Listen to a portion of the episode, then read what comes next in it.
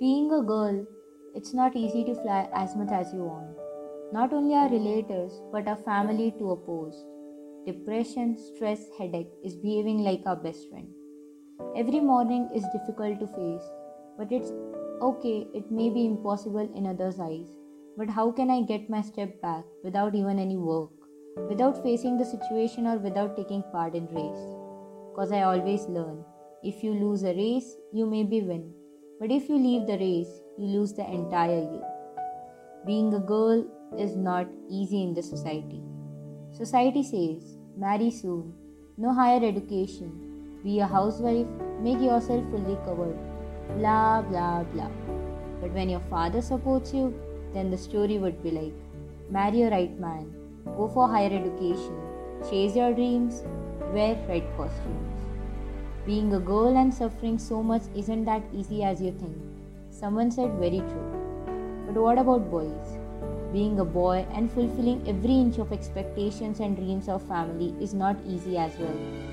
That helplessness of not able to scream aloud and faking a smile every day just because he is a man is not easy at all. Boys have feelings too. They too get heartbreak. They are also very emotional like us.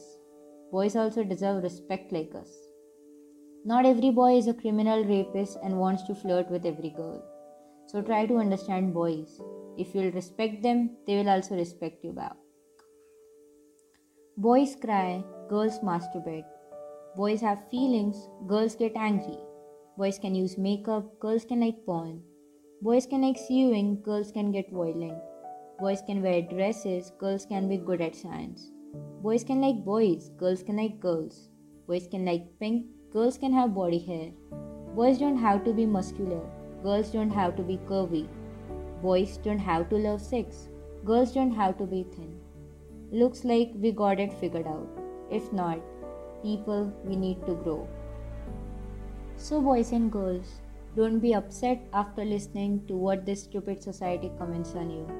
You are the best, and of you, you are your parents, prince, and princess.